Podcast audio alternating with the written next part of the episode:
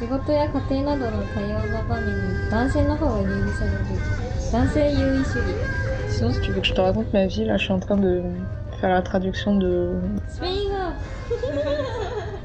les trucs hyper essentialistes. euh, Oui, mais les femmes, c'est c'est joli et c'est fragile, et les, les hommes, c'est fort. Et ça se complimente. Et en fait, euh, je disais ça que je parlais de ça chez Poutine. Enfin, ça m'a aussi plombé déjà d'entendre enfin, faire toute une interview comme ça où ils disent des trucs super intéressants.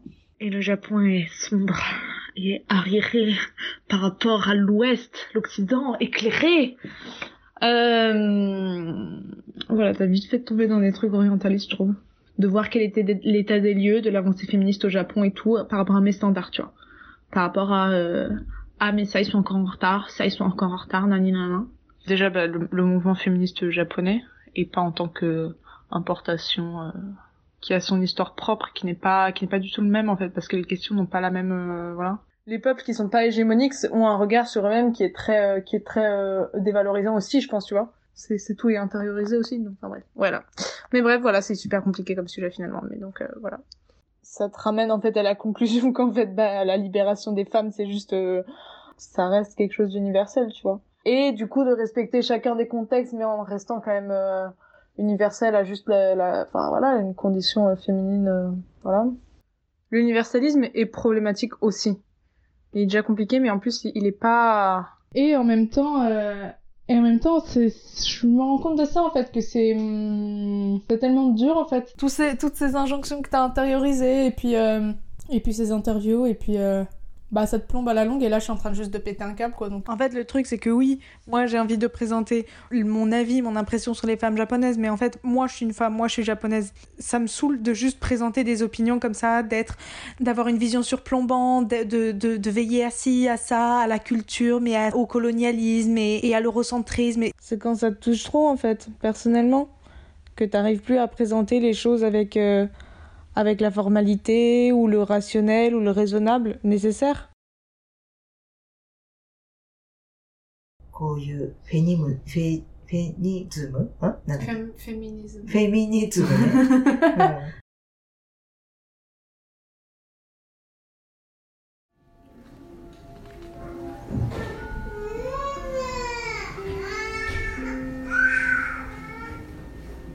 良妻賢母っていう ものがあって、それは、良い妻、賢い母。うん結局はそれって、つまり Kenbo, 社会での bonne épouse, 女性 mère の位置と avisée いうよりは c'est l'idée de nier la place de la femme dans la société, de la cantonner au foyer et de lui ordonner d'assister son mari et d'être une bonne mère pour ses enfants. Ça, c'est une culture ancrée qui exclut la femme de la société et l'enferme dans le foyer. Et je pense que le problème vient du fait que cette culture persiste et surtout qu'elle soit glorifiée. Et, euh, et je pense que moi je trouve que c'est de là que vient vraiment ce, ce dévouement qui est plus fort au Japon. Parce que disons qu'en général, il y a cette, euh, ce dévouement déjà à la patrie ou au collectif, juste en général, et ça, ça vient de la culture euh, confucienne ou confucianiste, je sais pas comment on dit, où il y, a un accent sur le collectif, il y a un accent sur, euh, sur l'harmonie sociale, etc., qu'il n'y a pas trop en Europe, parce qu'en Europe, on est plus individualiste, etc.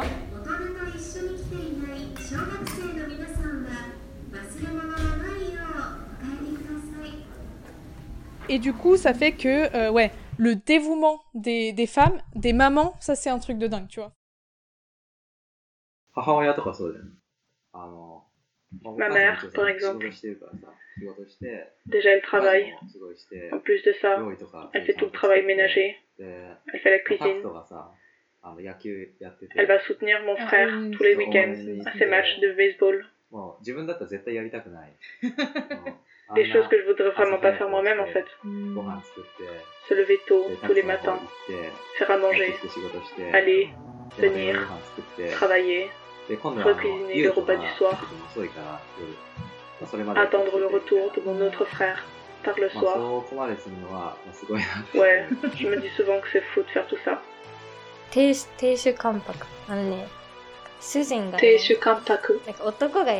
L'autorité du mari de l'homme dans la maison. C'est le Père qui est premier. Après, il y a le Fils. Et après, les femmes. Par exemple, MeToo, ça n'a pas marché dans le sens où, euh, où il y avait une go qui s'appelait euh, Ito. Elle s'était fait droguer et violer par un mec, euh, par un chef d'entreprise de je sais pas quoi, qui avait aussi des contacts avec le, premier ministre euh, à l'époque, en bref. Et euh, elle en a parlé et elle s'est fait, elle s'est fait public shamer, je sais pas comment on dit. Elle a reçu des menaces de mort et elle a dû s'exiler à Londres. Voilà. Ça c'était, ça c'était l'ambiance MeToo au Japon.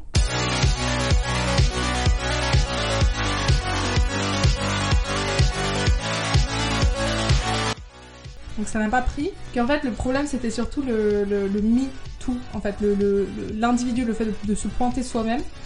Euh, Il y a eu un semblant de, mouvement avec un hashtag WeToo, mais, mais pas, mais, mais de, raconter une expérience individuelle, personnelle. Ça, c'est, c'est, je pense, au Japon, c'est encore euh, assez, euh, assez mal accepté, quoi. Et on en est là, quoi.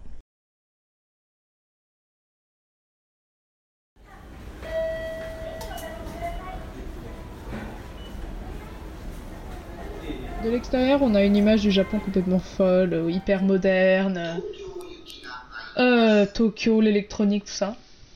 Et en fait, au niveau institutionnel, administratif et politique, c'est hyper archaïque. La politique est détenue par les vieux. Et mais en fait, les générations jeunes, ils sont à la fois plutôt tournés, je trouve, vers l'extérieur, mais dans une position très passive, tu vois. Il y a, il une apathie complètement politique. Bon, ça, tu, le sais, j'imagine. Enfin, les, les... il n'y a pas du tout un esprit politique chez les jeunes. J'ai l'impression qu'il y a juste ce- cet énorme gap générationnel et, euh, et dans les manières d'agir.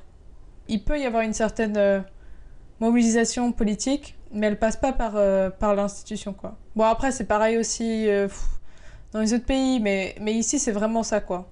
Il y a une certaine mobilisation sur les réseaux sociaux. Par exemple, le dernier truc, là. L'autre dinosaure, la président du comité de, je sais pas quoi, des, des Jeux Olympiques.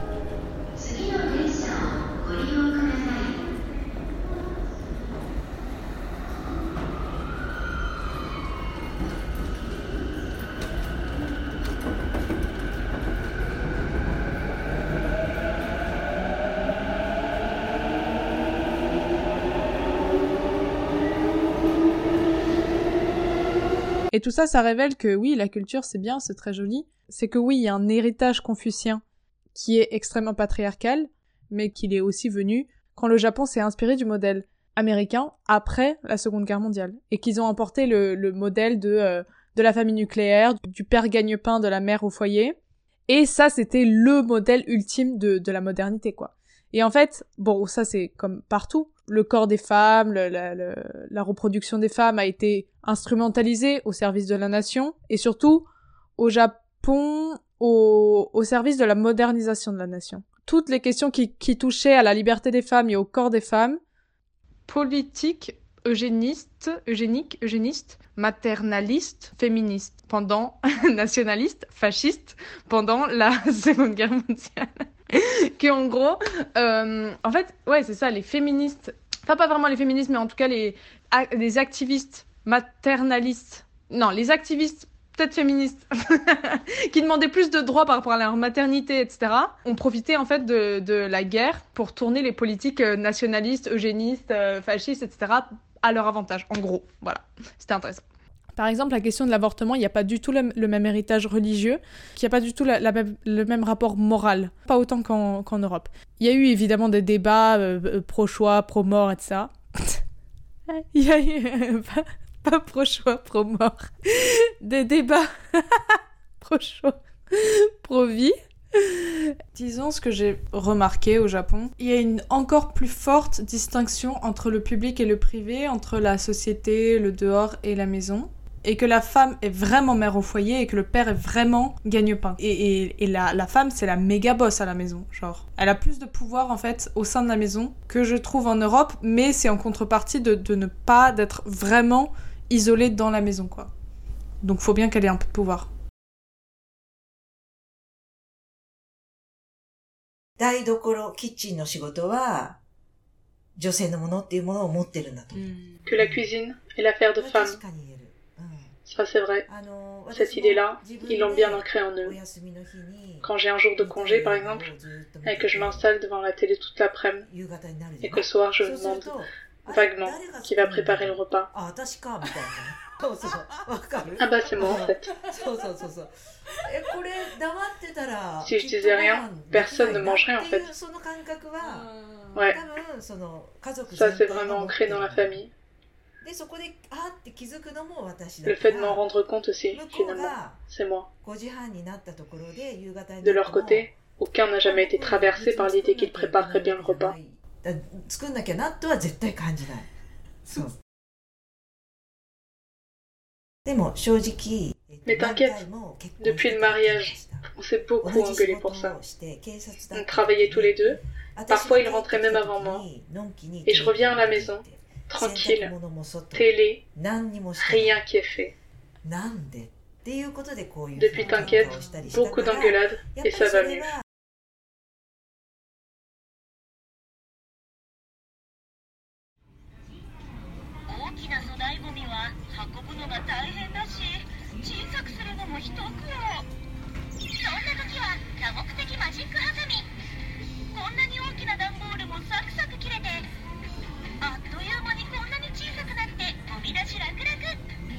Et voilà, ce mot-là, en fait. Ce mot-là que, que, plus ça va, en fait, moins je peux le supporter. Kawaii. Ce mot qui, qui veut dire mignon. Et, euh, qu'en fait, euh, au Japon, on utilise pour, euh, pour décrire n'importe quelle beauté féminine.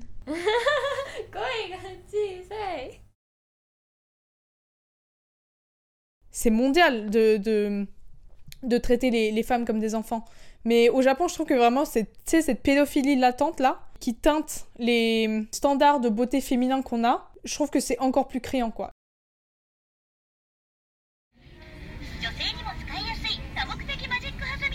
Mais c'est ça en fait. Les filles depuis la naissance, on est mignonne. Et les garçons, ils sont brillants, ils sont forts. On éduque et on donne envie à des petites filles d'être petites et fragiles pour qu'à la longue, ça donne des filles qu'on a envie de protéger.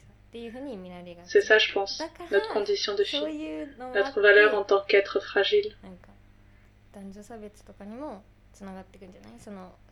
Ça aussi, ça mène au sexisme, je pense. Le fait qu'on nous considère différemment du fait de notre sexe. Ça prouve qu'il y a bien une discrimination au départ. Il suffit que ça s'enchaîne et ça donne le sexisme. それを差別と呼べば差別になっちゃうしなんかやられる側じゃん C'est ça qui fait de nous des femmes, en fait. 受け身 On agit sur なん nous, かされる側 on est objet. 暴行される側守られる Être protégé, c'est être objet. でも別に女性が弱者だと Mais pour 思 autant, われてるのは悪いことじゃない je trouve pas que ce soit une mauvaise chose que de considérer les femmes comme faibles.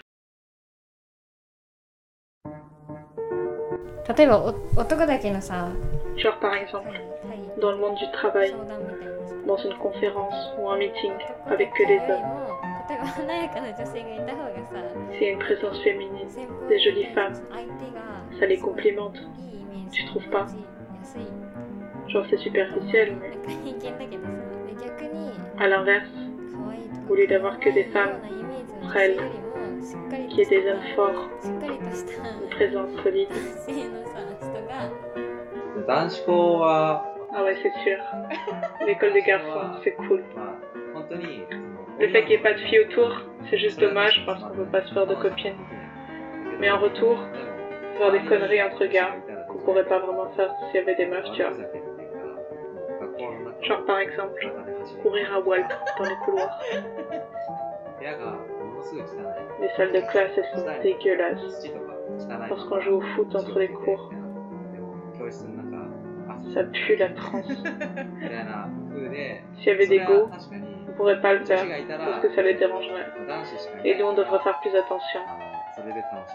Du coup, si on est qu'entre gars, on a quand même plus de liberté, plus de fun.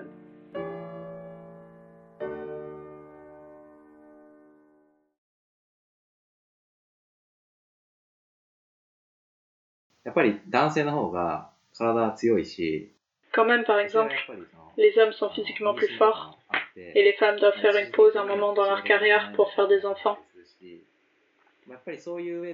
Donc disons que pour les mêmes compétences, par exemple médecin, je dirais que ouais, les hommes sont plus aptes.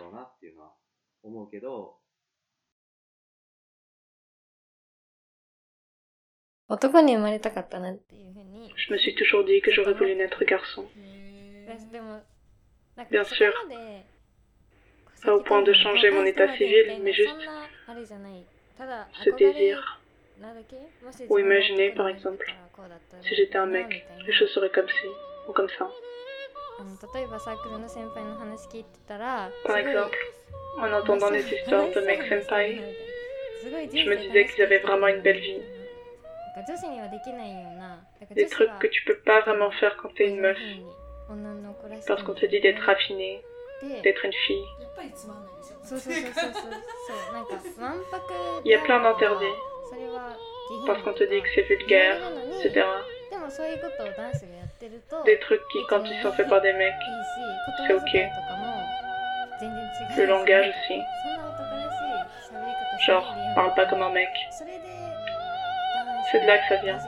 J'imaginais ma vie si j'étais un mec plus dramatique, plus libre aussi.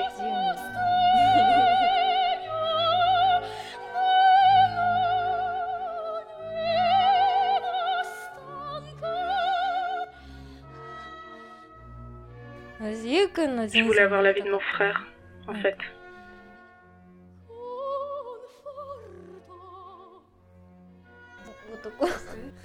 Genre. Un mec, quoi.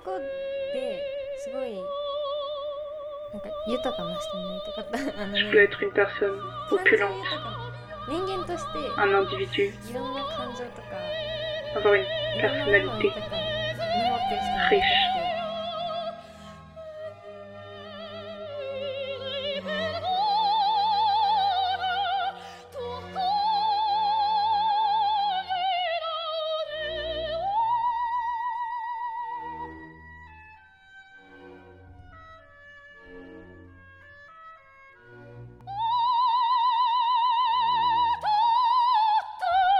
Fait, être une femme, c'est euh, si t'arrives à t'éviter le pire, de te faire harceler, de te faire violer, de te faire tuer, bah t'es cantonné à un mieux où c'est en fait juste une espèce d'ennui existentiel où euh, tu te mets au régime, tu fais attention à pas trop prendre de place et, euh, et à regarder les vaches passer quoi.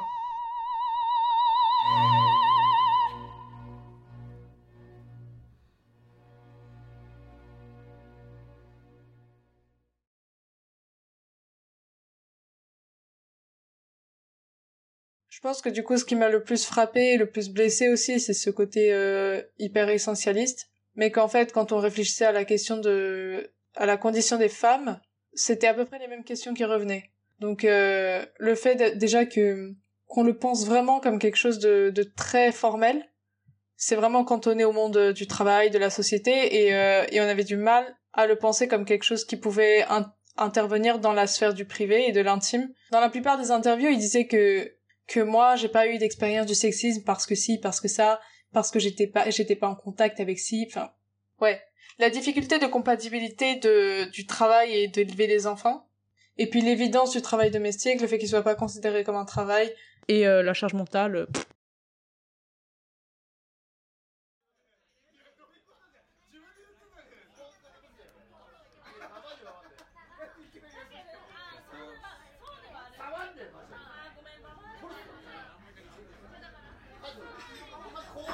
な Tant que dans la vie que je choisis, je trouve de quoi gagner ma vie, je peux me considérer assez heureuse.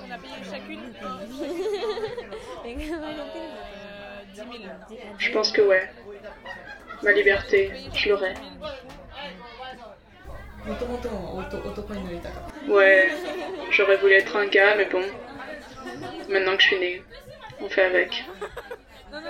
憧れて生きてたよ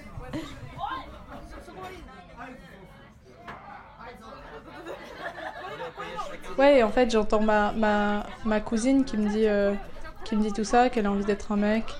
Je pense que que c'est forcément une chose que mondialement toutes les meufs doivent ressentir un moment. Je, je pense, moi, je pense que je l'ai jamais eu vraiment.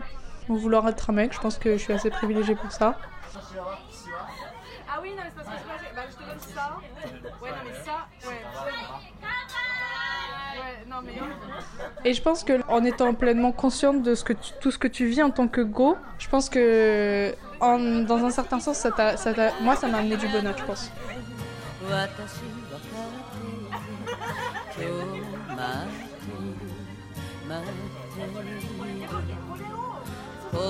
De quand même choisir d'être une go, tu vois, de quand même aimer d'être une go, de me dire que 優しくなる気がしてこの空を que non, j'avais absolument.